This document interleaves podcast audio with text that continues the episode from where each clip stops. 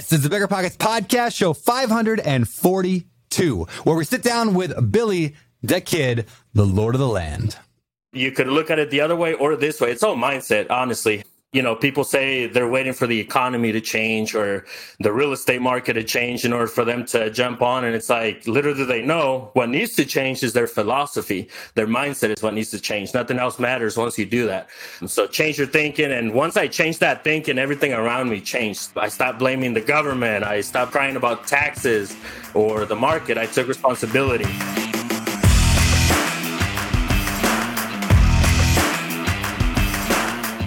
What's going on, everyone? It's Brandon Turner, host of the Bigger Pockets podcast, the show where it's our mission to lead you down the path to financial freedom. We do that by bringing on expert investors and taking them through tactics, the mindset, the mistakes that led to their success so that you can take the next meaningful next steps towards living your dream life. And of course, here with me is my co-host, Mr. David Greene. David Greene, what's up, man? Welcome, Brandon. I also want to add that if anyone is new here on this podcast, they should check out the Ultimate Beginner's Guide. It's a great little ebook, a quick read, and the best part, totally free. You can find it at biggerpockets.com slash UBG for Ultimate Beginner's Guide. That sounded like a quick tip. Was that the quick tip for today? It was pretty quick. It was the quickest quick tip I've ever given. All right. you are not known for being uh, terse. So we've got David Verbose Greene today. And our guest again today is Billy Dha Kidd. And he is a musician, a hip hop artist, a uh, Instagram celebrity. We'll call him that. And uh, really all around cool dude who's done some awesome stuff in real estate, owns up to 22 units right now, closing on a few more shortly. Financial freedom has got enough, you know, quit his job a couple years ago. Also does a, a, construction company, has a bunch of other cool stuff, management company, all this cool stuff. You're going to learn about it today. And what's so cool about today's interview is he's just so darn relatable. Like, he didn't come from a ton of money. He came from actually what he calls is like not like starting from zero, but starting from like negative to get to where he is today. And so it's one of those shows that's inspirational and educational all wrapped in one. So that said, before we get to it, got a couple quick things to cover first. Passive income without the property headache? It's possible. There's a way to invest passively in real estate and get monthly income without any tenants, maintenance, or property management. The Wealthy have been doing this for years, and if you're an accredited or high net worth investor, you too can collect cash flow without the headaches that come from owning rentals. How? By investing in a private real estate fund with PPR Capital Management. PPR's co founder, Dave Van Horn, wrote the book on real estate note investing for BP. But he's not just investing in notes. Dave and his team also have an extensive background in commercial real estate. And with PPR Capital Management, they're strategically investing in both notes and commercial real estate nationwide. With over half a billion dollars in assets under management, PPR has provided individuals with a steady source of truly passive income since 2007 without ever missing a payment. Check them out at investwithppr.com. Again, if you're looking to get monthly passive income from an experienced team with a strong track record, go to investwithppr.com today. You might think you want real estate, but that's not true. What you really want is passive income. With new investors struggling to find deals or get enough money to buy them and veteran landlords tired of the constant tenant phone calls, is there a better alternative? Actually, there is. Short notes from Connect Invest. Connect Invest is an online investing platform that allows you to easily participate in passive real estate investing, and all you need is $500 to start. Short Notes collectively funds a diversified portfolio of commercial and residential real estate projects across acquisition, construction, and development phases. You'll earn a fixed monthly income without the hassle of owning or managing real estate. Head to connectinvest.com/bp to create your account. Fund your digital wallet with at least $500. Select from 6, 12, and 24 month short notes with annualized return rates up to 9%. Then sit back and let your monthly returns roll in. Join today by visiting connectinvest.com slash BP. Connectinvest.com slash BP. If you're in the landlord game, then you know the importance of solid tenant screening. That's where RentRedi steps in. Now, RentRedi's got an important new feature proof of income verification. And get this with Plaid certified reports, you'll see everything from income summaries to total earnings by month. Say goodbye to those gut check moments and hello to confidence in renting with RentRedi. Rent Ready is included in your pro membership at Bigger Pockets. If you're not a pro, they're offering a six month plan for $1. You can't beat that. I actually don't even know how they make money doing that, but it's above my pay grade, pal. Visit rentredi.com. That's R E N T R E D I dot com and use the code BP Investor. That's BP, like bigger pockets, investor, like me, to get six months of RentRedi for $1, which is crazy. In case you missed the announcement, I think I announced it what, a couple weeks ago, maybe. Uh, I'm not sure when it was. Anyway, uh, in case you didn't hear, I'm going to be taking a sabbatical from the Bigger Pockets podcast, kind of an indefinite. I don't know when I'll be back, but uh, my last episode is going to be end of this year. So I still love you all. I love Bigger Pockets. I love everything, but uh, we're going to be bringing in some more hosts to help, and I'll be back again to, to sub in here and there.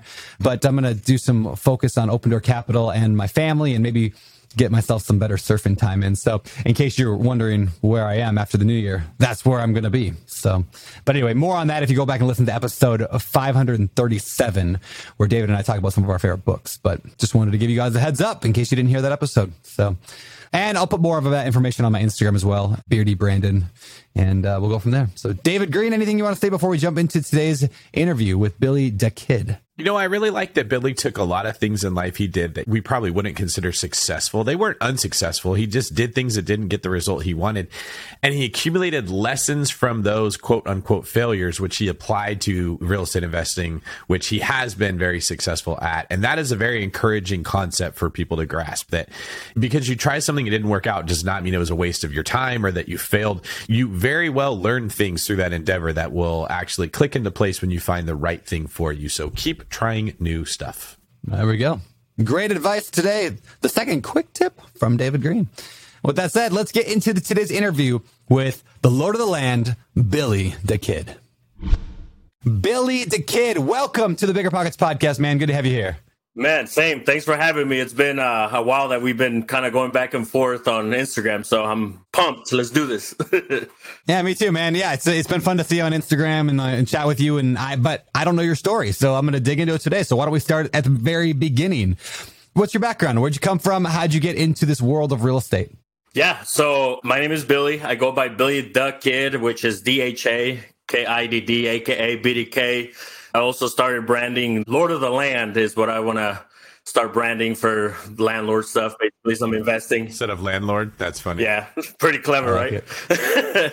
but, you know, people always say that uh, they started from zero or from nothing. And I always like to tell people that I wish I would have started from zero. I started from negative 100. Uh, I was born in El Salvador. I grew up with no running water, no electricity. I remember my mom had to start a fire, like a camping trip, basically to cook for us. So yeah, poverty, violence, and then some domestic violence with my stepfather uh, back then. And so my mother decided to leave for the U.S. for a better life, in hopes of one day also bringing me and my sister along with her. And she left us with my grandma out there, and among other aunts that were kind of helping us take care of us. And there was basically some physical and mental abuse going on. So my mom kind of started hearing about it here in the States at that time. So about three years after she had left, she came back, got us, and brought us to the U.S. I always also like to say that it wasn't by choice. So I was 10 years old, brought us to the U.S. We lived in Santa Ana for a few years, and once I got to Santa Ana, man, I remember I felt like I had made it. You know, having we had carpet, so I felt like I was a king. We had a running toilet, so that was amazing. It's like the little stuff that we take for granted here. I remember we used to live in a two bedroom apartment, and one bedroom was for me, my sister, and my mom, while the other bedroom was for uh, another full family. And at times we even rented the living room just so we could be able to afford the rent, basically moved back and forth. We went to Oakland. I remember at one point. I'm a Raiders fan. Oh, so, you're in my uh, hood, Billy. Oh, was I? I'm in Oakland oh, all the time. Yeah. Nice. That's amazing. Yeah. And, and, I'm a Raiders fan. So, but at that time, the area that my mom had uh, moved to was a little too much. Basically, you know, the crime and everything. Which part of Oakland was it? East Oakland? Ah, uh, you know, I don't remember. I'll be honest with you. I just remember we heard gunshots on one of the nights, and it was only like a two week stay that we did, and we came right back. Santa Ana, and then my mom decided to move to Nebraska after talking to an aunt that we had here. And in Nebraska, rent was cheaper, everything was cheaper, so she kind of found like the the perfect world, you could say. Uh, so we moved out here, no family. My aunt actually ended up moving probably like within the year that we moved here, so no family. So as a single mother, seeing her struggle like that, it was kind of like my the fire that I had, you could say. And I never really had anyone to give me advice. Obviously, I couldn't call a father, uh, you know, a male figure to give me any advice. If anything, I'm the one who gave my mom advice because at 18 years old, when I was trying to fix my credit, I had to help her fix her credit. And even buying my first house at 24, then that's when she ended up buying her house because I kind of put her through the process. So it, yeah, I never really had any guidance uh, with that. But once in Nebraska, then we also had a little bit of help, food stamps and, you know, Section 8. Just uh, it seemed like poverty was always there around us, if that makes sense. And to make things even worse, while I was in Nebraska in high school, then I started hanging out with the wrong crowd, alcohol, drugs, parties, skipping school, just doing dumb stuff. And I think a lot of it was from not having a father figure, which obviously it's easy to to blame that, but now that I look back, it's like I didn't have to do half of the stuff that I did. But obviously, when you don't have guidance, then it's easier to do it. And that's when I fell in love with hip hop. Was around that time, and uh, I remember hearing some Spanish rap as well, and it made me think, like, you know what, I can do that too. Start freestyling at parties, and then I remember I bought my first studio time when I was 16 years old. So really, music is what kind of saved me. And at that time, there were some peers that were getting locked up while they were doing crazy stuff. I was kind of taking my struggles and my pain through the mic. So it was like therapy for me. And that's when I recorded my first album.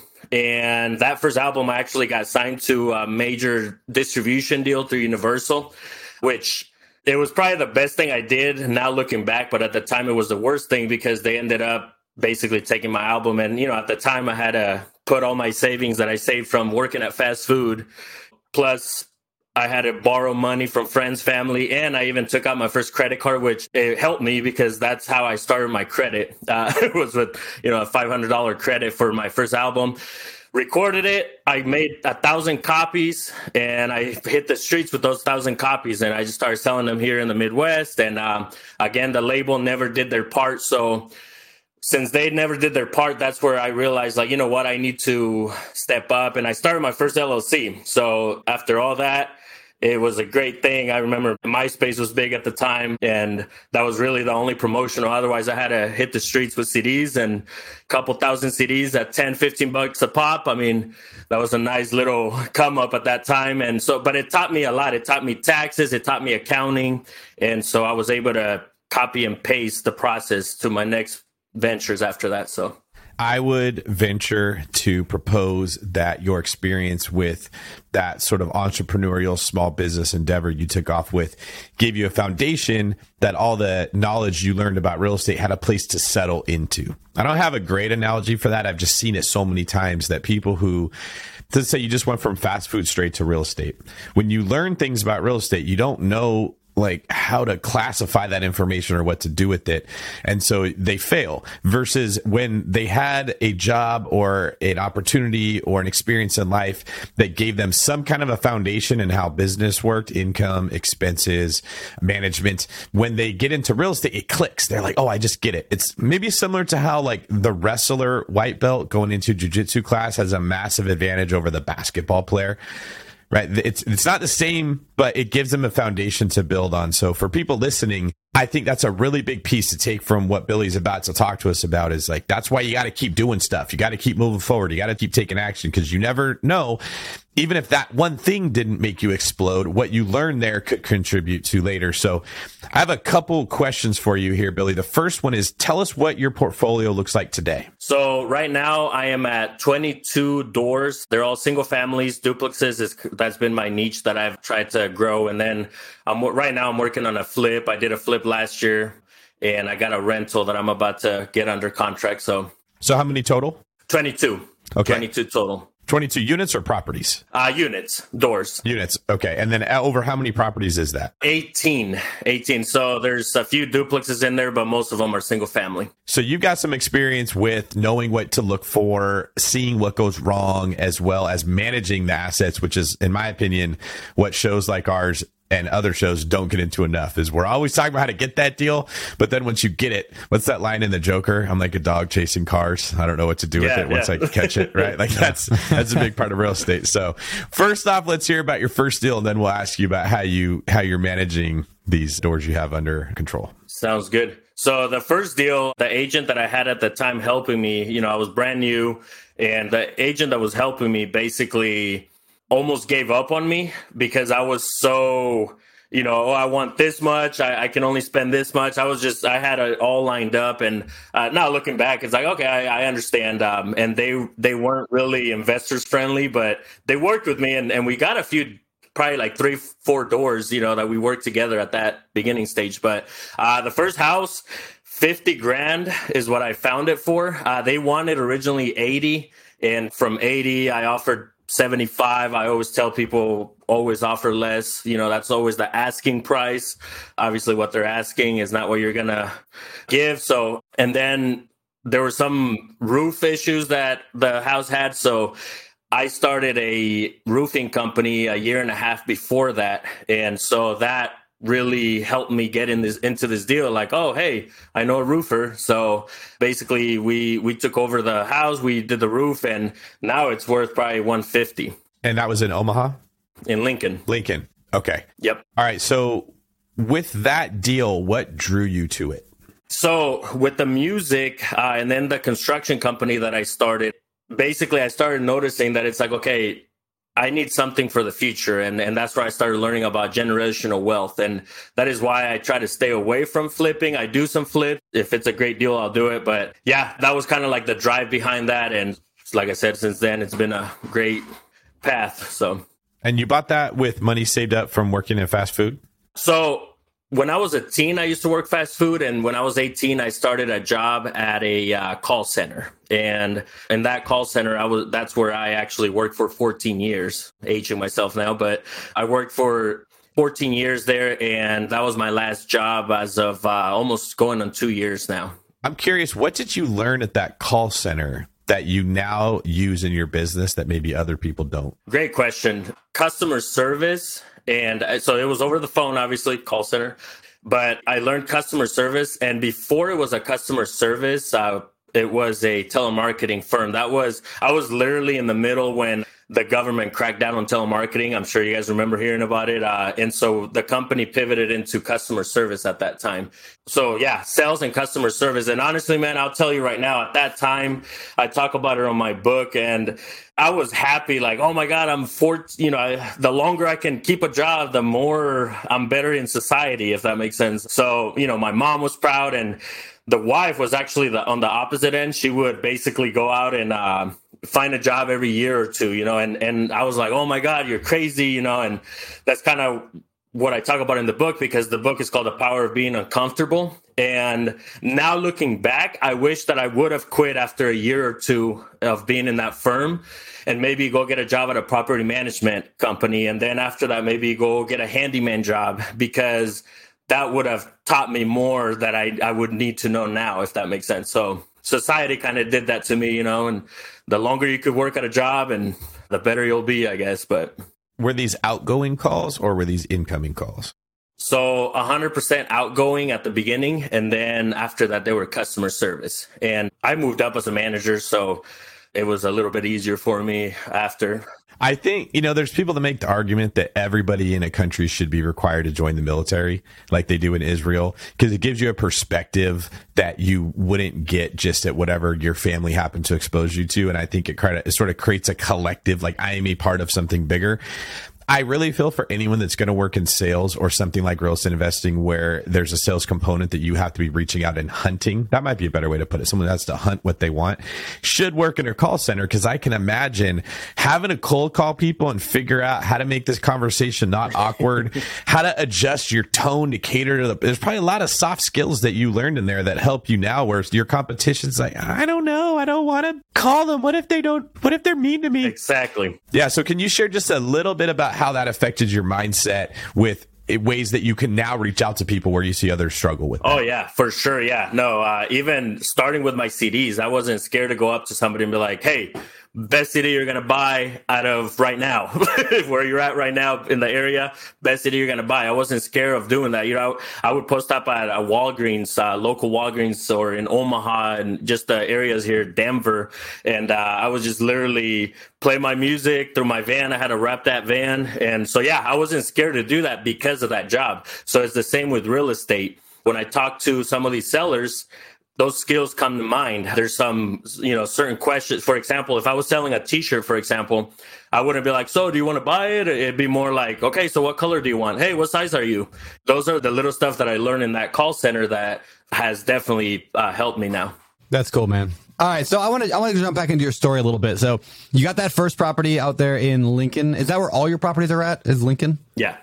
Okay, cool. And Lincoln's a cheaper market, right? I mean, like you said, 50k. I think it was that first one. Yeah, for sure. Yep. That's awesome. All right. So let's talk about how you built that. Cause no matter how cheap the market is, I don't care how it is buying 22 doors is a monumental feat. And most people listening to the show are probably like, shoot, I, I can't even get my first deal. So how did you do? I mean, how did you do that? If you could talk broad, like how did you go from that first deal to owning all these properties now, 18 some properties and buying more? How'd you build your team? How'd you finance them? How'd you find them? Tell us about that. Yeah. Uh, so the first few were just through the MLS. Actually, I want to say up to probably 10 doors. It was just MLS. I wasn't doing anything special. My brain had just shifted at that time. Like I said, wanting to build generational wealth at that point. And so basically I just started looking through Zillow, nothing special. So anybody out there listening, I mean, start with Zillow, start with Realtor. I mean, all those websites that you can go to, you'll find you could even put down some the numbers that you want to spend and kind of hit a quick search and you could find some deals a lot of times also what i did is i followed the house that maybe I wanted, so I always hit the follow or the like or whatever you want to call it. And then there were times where maybe the deal fell through for whoever was going to purchase it. And a few months later, I got a, a, notification saying, Hey, this house is back on the market. So now I would go in there as soon as it came back knowing that, hey, you know what? These people are probably more than likely going to lower the price. They want to sell it quicker now that it fell through. So that's actually helped me a couple times. But uh, yeah, I didn't do nothing special. And then until later on, which was uh, the beginning of last year, then I, I started putting up bandit signs. And then I started hitting up some real estate meetings, wholesalers. I, I just started telling people, hey, I'm an investor. I came more out of the shell, if that makes sense. I became the land of, or the lord of the land uh, at that point. Lord so, of the land. yep. So I honestly just letting people know that you're an investor will get you far. And then from there, I met an older investor that was selling one property that had a portfolio that, hey, I've, once I get or I would let him know, hey, once you get ready to sell the other ones, let me know. So that's really how I uh, I did that. And then last year I got the eight doors. That, uh, oh yeah, eight doors. I want to say last year alone, just off of that. Wow. That's awesome, man. So, uh, what about financing? Are you saving up down payments for all these? Or are you doing any other creative strategies? So I've been doing the BRRRR method a lot. Thanks to David Greene. Uh, I, I, read your book too on that, and uh, it's it's a great book. But yeah, I started doing BRRRR, and Honestly, the biggest thing I see that uh, even with that strategy that stops people is the refinancing part. You know, oh, I yeah. got to wait this long, or but what I've been doing that worked for me is talk to different bankers. Like once you get that no, going back to my job, it's like you get that no, it gets you closer to that yes. And when one banker would say, "Oh, sorry, yeah, we don't do that," I would go to the next one and the next one until until I started finding banks that would actually work with my with what I wanted to do. And yeah, that's how I did that. That's great, man. All right. So the BRRRR strategies, can you explain that for those who maybe are new to the show, haven't heard that word BRRRR before? How does that work? And maybe giving us an example of one of your properties, how it's worked for you. Yeah, for sure. I'll actually do the very first one. So the first one, it was a wholesaler that was selling it. Uh, I bought it for 45. So that's the first, uh, the BRRRR, the B buy. I bought it for 45K. And I want to say they were asking like 55. So yeah, I, again, throw throw some numbers out there and you'll be surprised how many times that'll work. And so I, I, offered 45 they took it. And that house the next is the r the repair which that house needed uh, in my mind or the numbers that i wrote down and that i came up with it needed like 20000 of repairs is what i gathered. But at the end i want to say i ended up spending 10 to 15k and the reason behind that is when I walked in there, I was like, okay, this is a great deal. I'm gonna ha- leave this house brand new, is what I thought, right? Yeah. Well, with my construction company, my guys kind of guided me and they were like, why are you putting a brand new LVP flooring on this if we could refinish it? So I was kind of like, okay. I'm like, because, and in my mind, I'm like, cause I got the budget, right? So I did that. I went along with what they told me.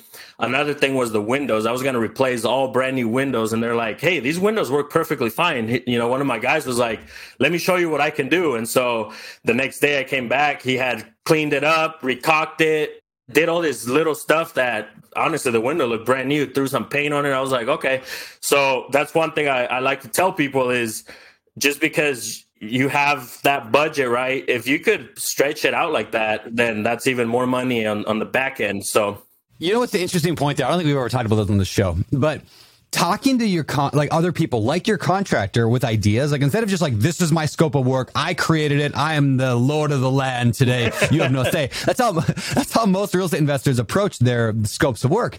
But I love the idea of talking with your contractors and like asking their opinion. And what would you do in this case? Now, keep in mind, a lot of contractors just are just morons and they're going to do something stupid and they're going to waste a lot of money but not always. And I would say most of the time, they're good people who are going to give you a good idea. And so, like, for example, I mean, like, the reason I say that, because sometimes, like, I'd have contractors that would just, like, paint over every outlet, because it's just faster to paint over yeah. the outlet than it is to take the outlet off, right? It's like, there are cases where uh, they, they will want to save time and money for the, and make more money for themselves. But, like we just don't know what they know. And so relying on other people is such a great tip. I'm glad you brought that up. Now, let me ask you about yeah, the the lending thing. A lot of people do struggle with with the the BRRRR strategy. Everyone loves it, and they want to get in there. And they want to buy the property and refinance it, and then oh no, the appraisal doesn't come in high enough. That's one of the biggest fears. I'm wondering if you have any, if you've ever encountered that, and how you make sure that your value at the end of the project before you refinance it. How do you make sure that value is where it needs to be? Yeah, and that's the thing, Brandon. That uh, no matter what you're doing with the property and so again i'm a contractor myself i own a construction company mm. and what i always tell my clients is this you make money when you buy, not when you sell. And I feel like that's the biggest issue with the contractor and flippers or investors overall, because when they come and uh, let's say they do the scope of work and we give them the number, it's like, oh, wow, that's a lot. You're not a cheap contractor, right? For example. And it's one of those things where it's like, yeah, but you bought wrong. So I always like to tell people, hey, you make money when you buy, not when you sell. Yeah, that's a really, really good point. I'm, I'm going to throw this one at you as well, David. David, what, you know, as the author of the BRRRR book, how do you deal with things like uh, the appraisal's not high enough, or even just any just general tips on lending in this case, since you're also a lender? The first thing I'll say is in long distance investing, I talked about exactly what Billy says right? I actually don't put a lot of confidence in my own ability to design the interior. It's just not something I'm good at. As Brandon would know, the first thing he ever told me when we met was you need to lose weight and dress better. I'm not good at looking good. he always denies always it, but I have I the memory of an elephant. And so I, that's how I, I run. Don't, I said, don't wear pajamas. Don't wear pajamas. That's, that's all I said. That's a nice way to put it. that's neither here nor there. What I'm saying is I would go to my contractors and say, look, here's what I would like like to do? What would you do differently? Or what colors do you think we should use? And if they're like me, you can tell, uh, you know, I really don't want to be the one to tell you, okay, I'm not going to rely on you. But many times they're like, well, all my other clients are doing boom, boom, boom, boom, boom, boom, boom. Oh, awesome. I got a whole menu. I could just pick what I like. And so I think, Billy, that's a great piece of advice you said. Don't try to be the person who knows that realm when the contractor works in that space every single freaking day and they know what is going and they also know what's on sale. They're like, well, if you use that tile, it's going to cost this much. But Home Depot, I was just there this morning and they have this one for much cheaper. Now, when it comes to the lending, here's what I would say. Even though the refinance, well, repeat is the last step, but refinance is the last practical step in the BRRRR model. That doesn't mean you address it last. You actually want to start with the end in mind and start there first. So what I tell people is get pre-approved before you ever even go buy the house with the cash or the hard money loan or whatever you're going to do. Don't just hope that when you get to refinance, you can get a loan if you're somebody who makes oodles of money and has no problem getting a loan, you can just go to a bank and say, like, what could you do for me? And oftentimes, banks, if they see that you're very well qualified, you have a ton of cash in your account, they will give you perks. And I'm saying banks like Wells Fargo, Chase, somewhere you can just walk right in and get a loan. That's your best option. If you're all the rest of us in the world that aren't in that situation, I say you should go to a broker. Now, what brokers do is they go to all the other banks, and most banks don't have, I shouldn't say most, many banks don't have brick and mortar locations. Okay. So like my company, we're a brokerage. So you would come to us and say, look, I want to get a loan. What would I have to do? We would look at your financials and then we would go find the bank for you that does it. And then we bring you your options. We're like, look, this bank is offering this rate with these terms. This is what we can do for you. And we collect all the documentation the bank's going to need. So and again, just like people thinking that the scope of work is something they got to figure out on the rehab, the lending is not something you should have to go from bank to bank to bank. Man, I used to do that all the time myself to find the one that would give me the loan.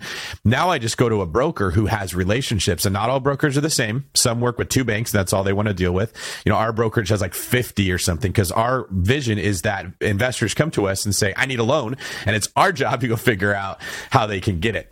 So that is the advice I would give there is start with that, figure out what type of loan you could get, understand the numbers, and then bake that into what you're looking for with your deal. Yeah, no, and and it goes back to what I said earlier that that bank tells you no, go to the next one and the next one. Once you find one too, what's nice about it is now I have relationships with a lot of these bankers. I put a bid actually on a um, million dollar apartment complex here in Lincoln. I didn't get it, but just knowing that the banker had my back and he had shown me that what the numbers were going to look like made me feel better like hey you know what i can do this in the future for sure so it's that relationship that you build with the lender that's important very true we're always looking for ways to improve, searching for better. But when it comes to hiring, the best way to search for better is by matching with quality candidates. If you need to hire, you need Indeed. Indeed is your matching and hiring platform with over 350 million global monthly visitors, according to Indeed data, and a matching engine that helps you find quality candidates fast. Ditch the busy work. Use Indeed for scheduling, screening, and messaging so you can connect with candidates faster. And Indeed doesn't just help you hire faster. 93% of employers agree Indeed delivers the highest quality matches compared to other job sites, according to a recent Indeed survey.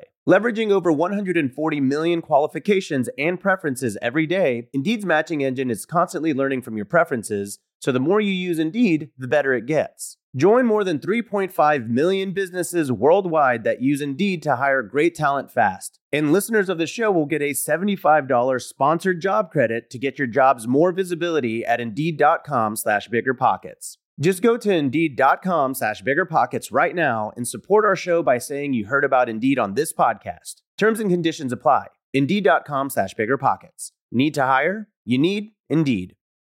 Whether you need to buy or sell, or you're just obsessed with looking at homes for sale, Redfin's got you covered. Redfin updates their listings every two minutes to help you see new homes first. And they give you personalized recommendations based on the homes you like, so you can find a home that's just right for you, whether that's a cabin, a craftsman, or a castle. With the top rated Redfin app, you can favorite homes, share listings with others, and schedule tours even on the same day with a local Redfin agent who can help guide you through the whole home buying process. And if you're looking to sell, Redfin agents have the experience to help you get the best price possible for your home. That's because they sell twice as many homes as other agents. With a listing fee as low as 1%, Redfin's fees are half of what others often charge, which means you'll have more money to put towards what matters most to you, like your next home. In fact, last year, Redfin saved home sellers $127 million. No matter where you are in your real estate journey, Redfin can help. Download the Redfin app to get started today. Listeners, I'm telling you right now, it's not every day you find a game changer like RentRedi. They're not stopping with just tenant screening, they've rolled out proof of income verification. Let RentRedi handle the heavy lifting with automatic checks on financial stability and earnings. Plus, with Plaid certified reports, you'll have all the info you need right at your fingertips. RentRedi is included in your pro membership at Bigger Pockets. And if you're not a pro, they're offering the six month plan for just $1. How great of a deal is that? That's one eighth of a Chipotle. That's pretty good. Visit rentredi.com. That's R E N T R E D I dot com and use the code BP Investor. That's BP, like bigger pockets, investor to get six months of RentRedi for $1. You've heard us talk about it before. High interest rates are crushing real estate investors, leaving even some of the best investors in need of funding now. But with today's liquidity crisis, who can fill the demand? With Fundrise, America's largest direct to investor alternative asset manager, you have the opportunity to. Fundrise's new opportunistic private credit strategy was designed specifically for this new market environment. Fundrise supplies high demand bridge financing on high quality assets with credit worthy borrowers. top real estate investors get the funding they need while you walk away getting paid a healthy interest rate. To date, Fundrise has completed more than $500 million worth of private credit deals with an average net interest of 10.8%, and they've already amassed a pipeline worth more than $300 million. Don't sit on the sidelines. You can take advantage of this unique window of opportunity while it lasts with Fundrise's new private credit strategy. Ready to start? Go to fundrise.com slash pockets to learn more. That's F-U-N-D-R-I-S-E dot com slash pockets. This is a paid endorsement for Fundrise. Past performance is not indicative of future results. All investments can lead to loss. All right, so you got you got these 22 units now and growing portfolio. How are you managing this this whole empire? At first, it was just me going in there, painting, doing whatever I had to do, then the showing. Uh, so I was a one man army. But one thing that I've been trying to do best now is treat it like a company. So from there, my wife actually just quit her job uh, during the summer this year. So she took over the management portion of it. And then with the construction, then I have my crew. So in the future, even with that management, I think we're going to, she's already looking at getting her broker's license here in Nebraska. You need your broker's license to run a management company for others. So now we're looking into that here in a couple years. Hopefully we'll open up shop for that. So really just kind of all around in, in the real estate world, if that makes sense, with the construction management and everything else. You said, quote, treat it like a company. I love that phrase, but what does that mean to you? What does it mean to treat your rental property you know, management like a company versus like what most people just do being a yeah, landlord? Yeah, really just basically stepping outside yourself and realizing that this thing is going to go faster if you get the right people around you. And that was the biggest thing for me is realizing like you know what? Uh, i'm over here doing a one man show. And and honestly at first though you have to do that. I always tell people it's that mamba mentality like kobe right? Like you have to hustle hustle hard work. Uh, it, it's you know, there's a lot of people that are like, "Oh, let your money work," but it's. I feel like the working smarter comes after the the hard work. Yeah, you can't skip that point. first step. You have to hustle, hustle, work hard, then go to the next step, which is uh, working smarter. And I feel like that's how you build an empire. Once you start working smarter, it's kind of like you graduate to that next level.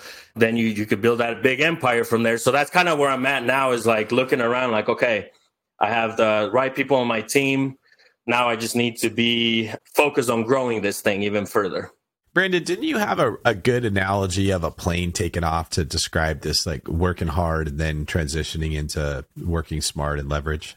I have no idea what you're talking about. That's how many brilliant ideas you have that you don't. It's like asking Floyd Mayweather, "Don't you have a Lamborghini that's brown?" And he's like, uh, I, I, I put together a book outline one time called Lift, Lift. L I F T. Yeah, Lift, right? And it was all about like, yeah, I guess I guess I, I do have one. I don't remember "That's all funny of what that I said, know but your yeah, the idea better was than you do." I know you know my analogy better. the idea was yeah, when when building a plane, right? Most planes never take off the ground. You have the right pieces, but you have the right velocity. You have the right a lot of things, and so uh, when you have all this stuff lined up, lift is not like magic. It's just the result. It's just the end result of doing the right processes ahead of time, and so. And in reality, like when a plane takes off, it's almost like effortless. It's easy. I mean, it's just, it's just natural law of, of the world. Like it just, it lifts because of that's how the world works. Right. And I I think when you run a good business, it's like lift. It's like you've achieved lift because of the things that you set up to do. So I guess that was the idea. The part that I took from it was in the beginning, like what Billy was saying, it's massive effort when you're on the runway. Yes. Right? You're like all systems go, burning a ton of gas. You feel that, oh, you're in the plane when it's taken off. And then if you hit hard work, the plane will start to ascend. And when you hit 10,000 feet or whatever planes coast at, you kick it into autopilot. It doesn't take nearly as much work. It's sort of smooth. And that's when you're working harder. Is that Billy, what you kind of have felt like your business has done? Yeah, exactly for sure. And then I think shout out to Colin. Uh, one of the analogies I got from him, uh, local investor here in Omaha. You know, he said that one of his mentors, uh, and just to tie everything up, how you guys were talking about the end result. And one of the things he spoke about on my podcast was he said, Hey, you know, my mentor told me to write down my eulogy, basically my funeral speech. And he's like, work backwards from that. And that hit me hard. That hit me hard. I was like, wow. So going back to what David was saying uh, with uh, lending, for example, it's like make sure your numbers are already ready to go and then work backwards from that. So I think in general in life, if you do that, if you look at that speech, I guarantee you, you're going to take massive action. You're going to work harder than than a normal person that wouldn't write that speech. So true, true story. The about the yeah, reading your uh, your eulogy or whatever. You're like a guy named Alfred Nobel, like the guy from the Nobel Prize, right? So he was like the I don't think an inventor, but like the inventor basically of like dynamite and like blowing things up and like led to the death of tons of people. Anyway, so one time he picked up the newspaper and the, there was an obituary in there of him, like himself, that said, and it was called The Merchant of Death. And it was that he had died. Well, somebody got it wrong. They screwed up and they thought he died. And so they wrote this obituary for him in the newspaper. And he read his own obituary and he realized that his legacy was going to be one of being the merchant of death, having killed people. And so he changed wow. his entire life around, turned it around, and started promoting peace. Hence the Nobel Prize, which we have today. So uh, just kind of a cool little anecdote about about yeah when you look at the end of your life like what do you want to be known for exactly and uh, what's that oh, yeah so kind of cool and it's all all mindset at the end of the day uh, you know when literally i knew that when i was working that job i wanted freedom right? Like i wanted freedom. That's the reason why i was hustling selling cds honestly i could have quit my job then because i already had numbers uh, and it's about taking calculated risks too. I already had my numbers worked out and saying okay if i sell this many cds every weekend or every two weeks uh, if i do this many shows then that means my bills are paid. But i still didn't take my shot yet. I was waiting again with the calculated risk. Then I started my construction company. I could have also quit then. And then now with the real estate, obviously now putting it all together, all that was worth it. And it's all mindset. I know I hear that a lot with you guys with the uh, lawn mowing, for example, uh, you know, the $50 task. Well, that $50 task made me a multimillionaire. And the reason why I say that is because every time I would hit that lawnmower, uh, there was something about like the smell, the just the hearing the birds, and I had my headphones on, listening to a podcast, listening to you guys, listening to any other interviews that were out there, listening to an audiobook, and that literally every hour that I did every week or two or whatever changed my life, and it was all mindset. Uh, so I always like to say. You could look at it the other way or this way. It's all mindset, honestly you know, people say they're waiting for the economy to change or the real estate market to change in order for them to jump on. And it's like, do they know what needs to change is their philosophy. Their mindset is what needs to change. Nothing else matters once you do that. So change your thinking. And once I changed that thinking, everything around me changed. I stopped blaming the government. I stopped crying about taxes or the market. I took responsibility. And it was like the crazy thing about it is that it was these uh, little life concepts, and I call them ABC concepts. Uh, the reason why I call them ABC concepts because they're simple. For example, make your bed. I'm sure you guys have heard that book. It's like how easy is that, right? But not many people can do it. And once you start doing those little things, or magic of thinking big, miracle morning, the 5 a.m. club, I can go on and on. It's easier said than done. So many read those, but they don't follow through. And so that's kind of why I wrote my book too, was to help inspire people to motivate them to take action, basically. I think that's something Jocko Willink has figured out really, really good is that life is all about momentum. And he starts his day off by waking up at 4 a.m. Disclaimer, I don't wake up at 4 a.m. So I'm not pretending to be Jocko. And he works out. And his theory is that if I start my day with a workout, I have now built positive momentum. I now want to eat something healthier for breakfast. And now I'm going out of a workout and a good meal, starting my workday when my my competition is probably in bed or just now getting up or hitting the snooze alarm. So now I'm getting a head start and I'm jumping ahead. And now when they finally get to the office, I've got a 30% lead. Okay. So now I'm even more encouraged to just go for the kill. And he just makes sure if he starts his day off right, he will build momentum throughout the day, which will build momentum throughout life, which will open up all the doors Jocko has. He's now producing clothing and he's selling supplements and his consulting company, I think he charged like $100,000 an hour or something like that. I looked into having him speak to my mastermind and it was pretty expensive. He's got all these great things that are going in his life because of momentum, which is really what you're talking about, Billy. Like it's hard to just say, I'm going to go buy 22 units. It's much easier to say, I'm going to start making my bed all right, and now I'm going to make sure that I, I planned my day the night before so I know what I'm getting into today. And as you build that momentum, these tasks that seem very difficult for someone listening right now become easier. And I, to me, that's what I'm taking out of what you're saying is you have absolute control over what you think. Like you said, you quit blaming people and the small steps that you take. And if you just get those two things right, how it typically works out is everything else lines up for you. Yeah, no, I totally agree. And I can't remember what book this was from, but even, you know, there was a, a book that basically said how about how this billionaire woke up and he wouldn't get out of bed until he had a tear of joy of being thankful coming down his uh, cheek and and that hit me hard because at that time I, and that's the thing i've always been thankful for everything even you know people always say money isn't everything but it's like uh, it is when you when you see the stuff that I've seen. It's like uh, you you kind of need money to you know to retire my mom. I, I want to have money to retire her, and uh, they always say, "Oh, I'd rather ride the bus than be happy riding the bus, basically, than having money." And it's like uh, I rode the bus, and you know I used to ride the bus to school, and it wasn't it wasn't that yeah, happy. when there not when there's crime on the bus. exactly. You know? Yeah. Right. Yeah. And, and that I agree with you. That philosophy is so oversimplified. It's easy to say that until your kid gets sick and you need money to help them. And then what happens is they're going to other people who have been working hard and saying, "Can I have your money?" So I'm not saying don't ask for help if you need it, but just that philosophy. It's it's there's like that old story of the ant that worked all summer and stored food away versus the grasshopper that played all summer and then when winter came, the grasshopper had to go to the ant. I, I really like what you're mentioning there. What I want to ask you, Billy, when it comes to managing the assets that you've got, what have you found has been the hardest part you weren't expecting? Is it managing the rent collection? Is it expenses that you didn't think were going to pop up? Like, what's your biggest hurdle or struggle that you're facing with these 22 units you already own?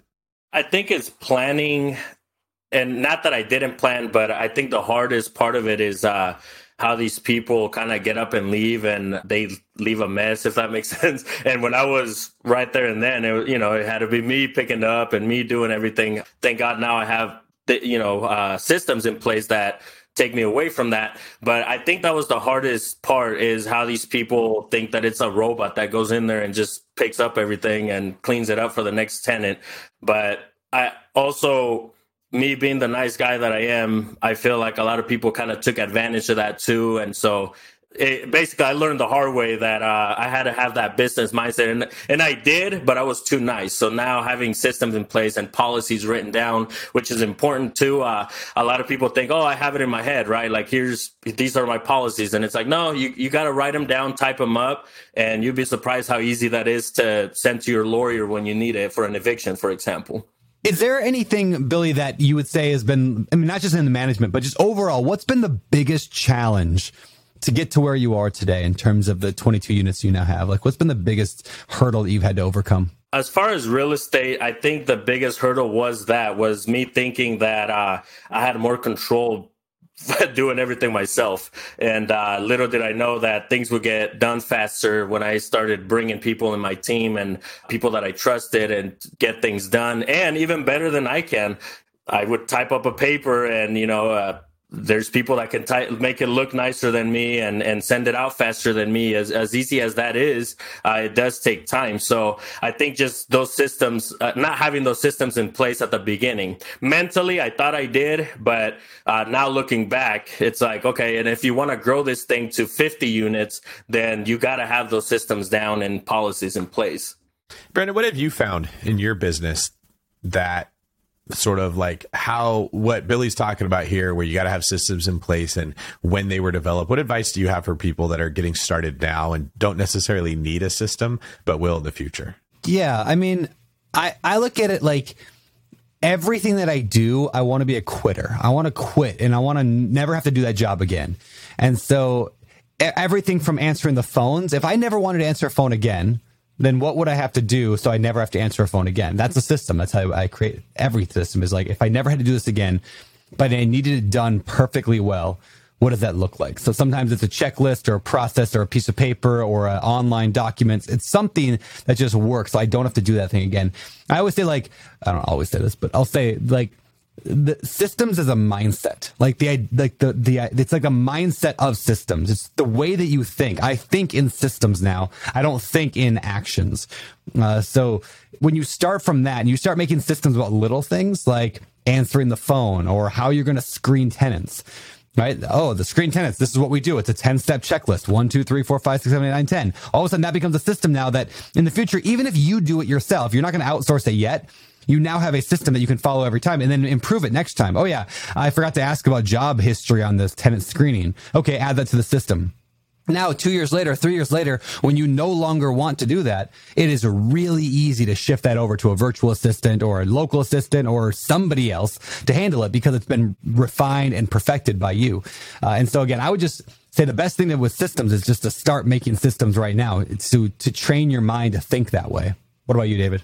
And I was just gonna say, yeah, I think when you build a business, no matter what type of business it is in a franchise model, I think that's where you have that handbook and, and you could just hand it over and sell it to whoever, and it's gonna be the same thing over and over. So I love that you said that, Brandon. I think that'd be a great way to look at any business is how would I franchise this? Yeah. What do you mean by that?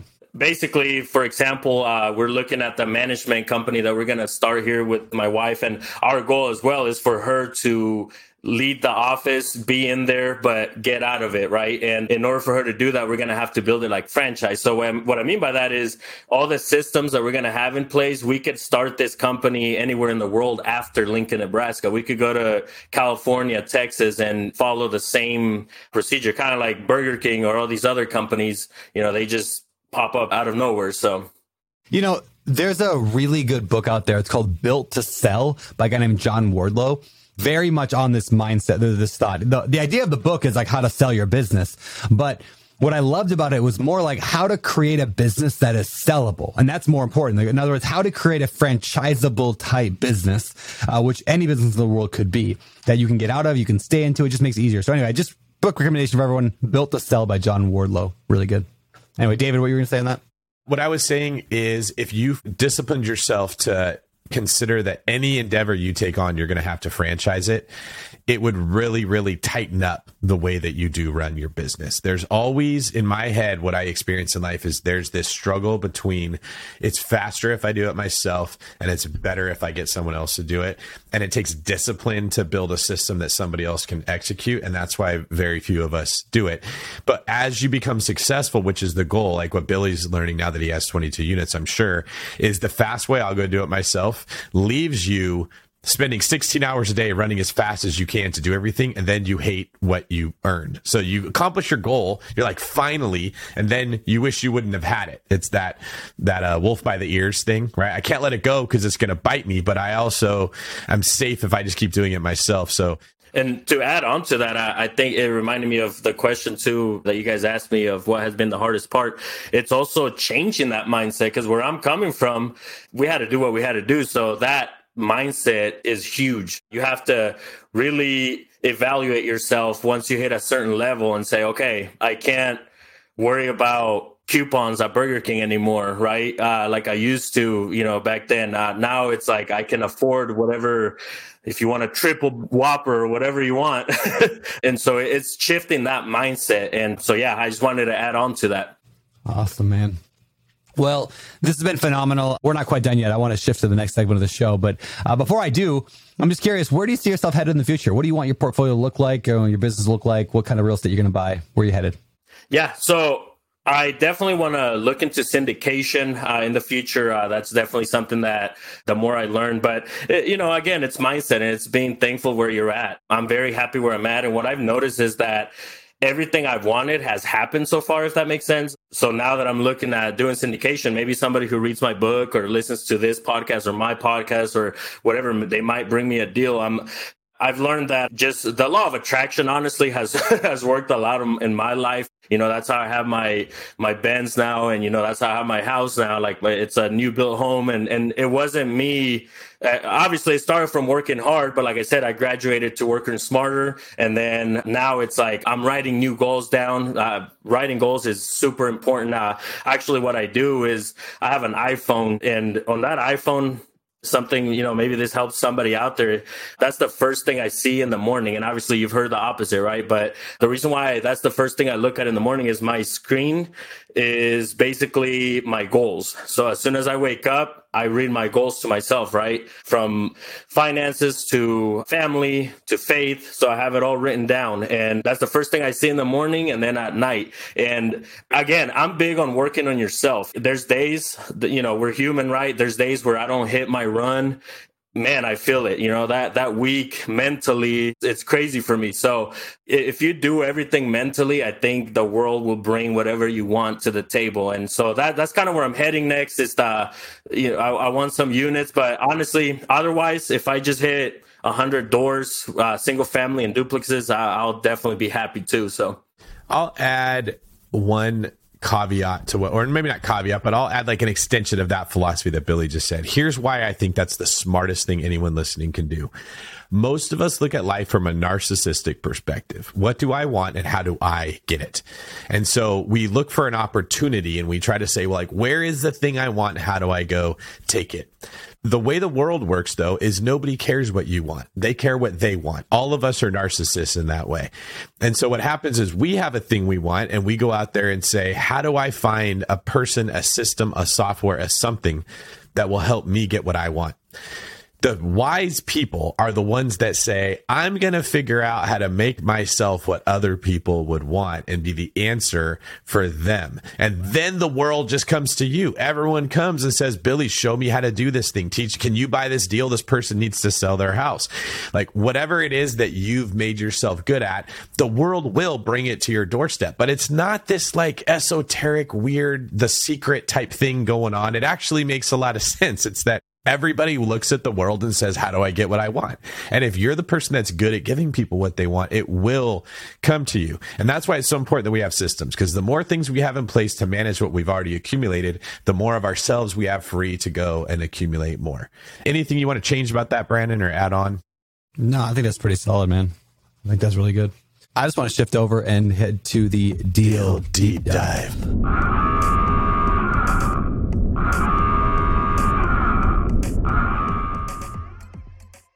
All right, we're going to dive into the deal a deep dive today uh, with uh, Billy Dha Kidd, and like all those D's, the alliterations are coming back. Uh, like we, I see what you I did there. Already, yeah, thank you. We already Don't kind of it. started. I think. The, that was what I was looking for.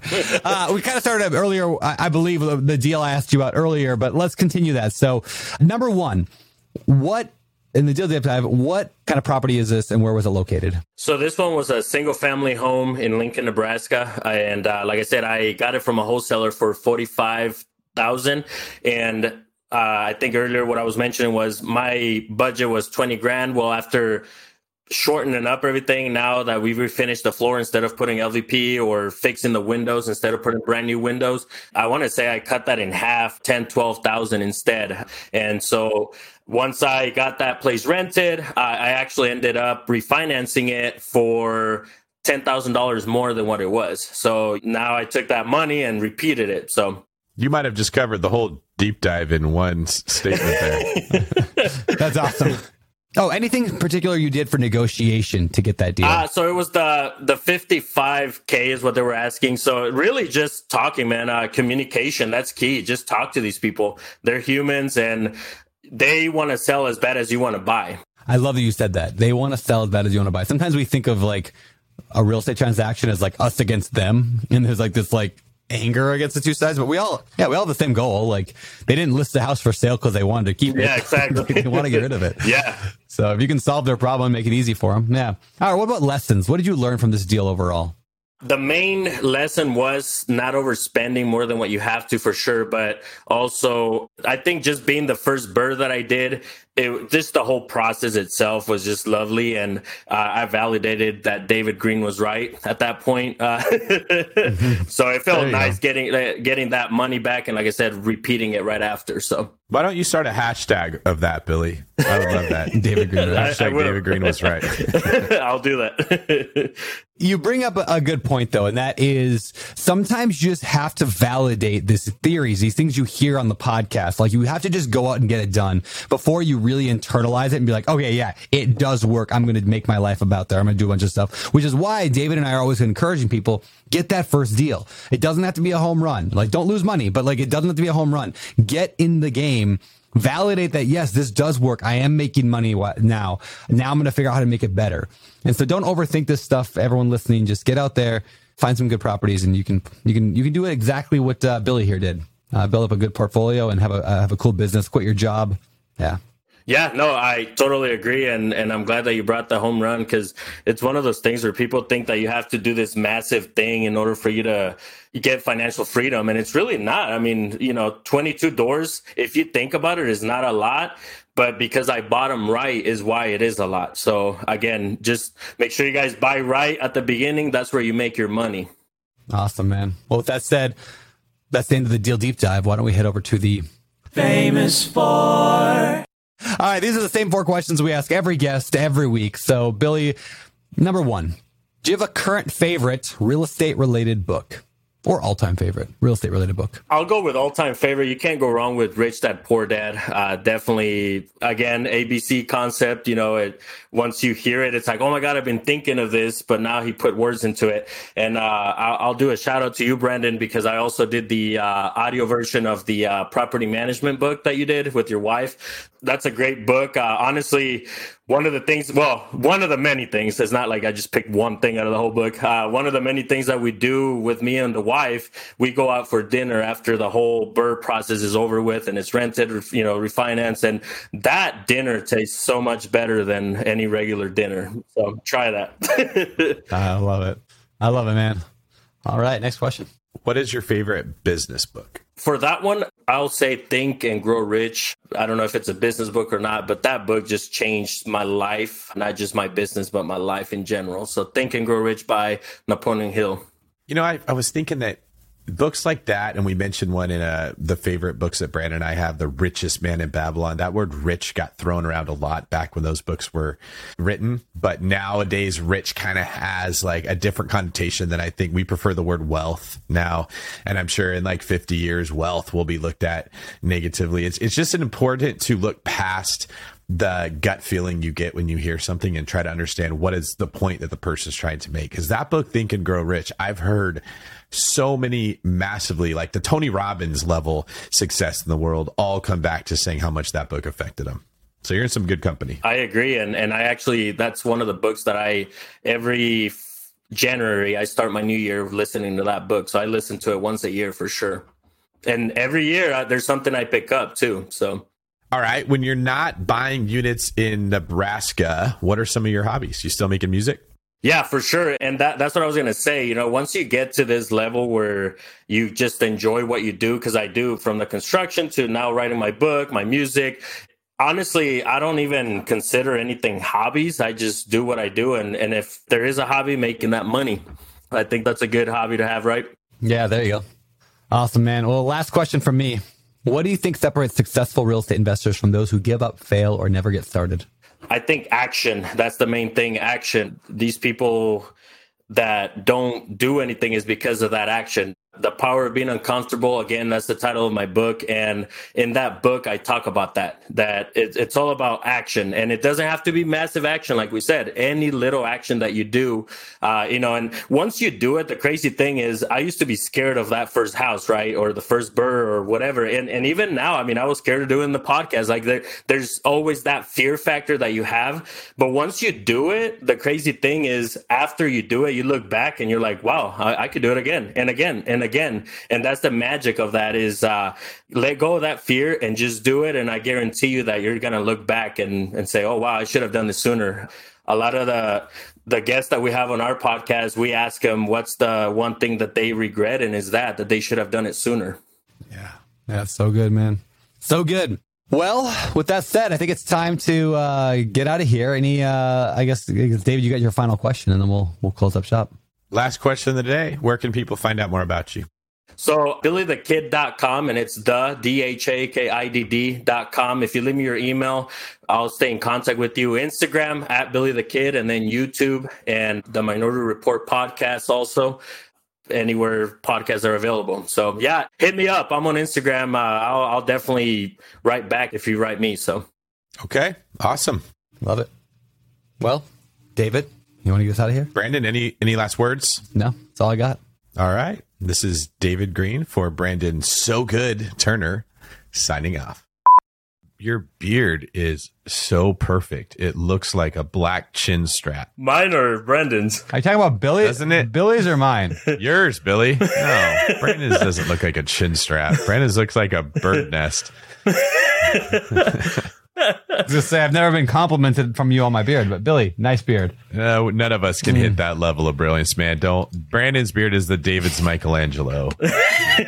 like should have its own podcast, and it's you should make an Instagram page for your beard. Yep. Literally, like you have Beardy Brandon, and you I have like that. Brandon Beardy or something. Brandon Beardy. Is doing beard's it. page. That, that's like And it's like just take like a picture with your camera where you just get the it's a fun beard at the beach, right? And be like, then have a post from your beard. Like needed some downtime today from from propping Brandon up for so long, enjoying the way. different styles for different areas. Nothing like getting some salt in my hair at the beach. There's a reason small multifamily investing is so popular in the BiggerPockets community. With just a 3.5% down payment, you can own up to four different units. Think about it. If you house hack and live in one of the units, you still have three different groups of tenants helping you pay down your mortgage every month, four kitchens and bathrooms you could renovate to increase your property value, four different Airbnbs, medium term rentals, or other rental strategies that you can try in one property, all in just one transaction. Of course, the question is where do you find a small multifamily property that you can actually afford? Which market and which deals are best for you? Once you close, how do you manage it, optimize it, keep scaling, and living your life without being tied down to four leaky toilets or four fussy tenants? All great questions, my friends. All to be answered in the upcoming small multifamily bootcamp with Chris Lopez and Leka Devatha. So if you're serious about growing your portfolio with this highly efficient strategy, head to biggerpockets.com slash four, F-O-U-R, today and join us in the small multifamily bootcamp. See you there. The content of this podcast is for informational purposes only. Past performance is not indicative of future results, and all host and participant opinions are their own. Investment in any asset, real estate included, involves risk. Use your best judgment and consult with qualified advisors before investing. Only risk capital you can afford to lose. BiggerPockets LLC disclaims all liability for direct, indirect, consequential, or other damages arising from reliance upon information presented in this podcast.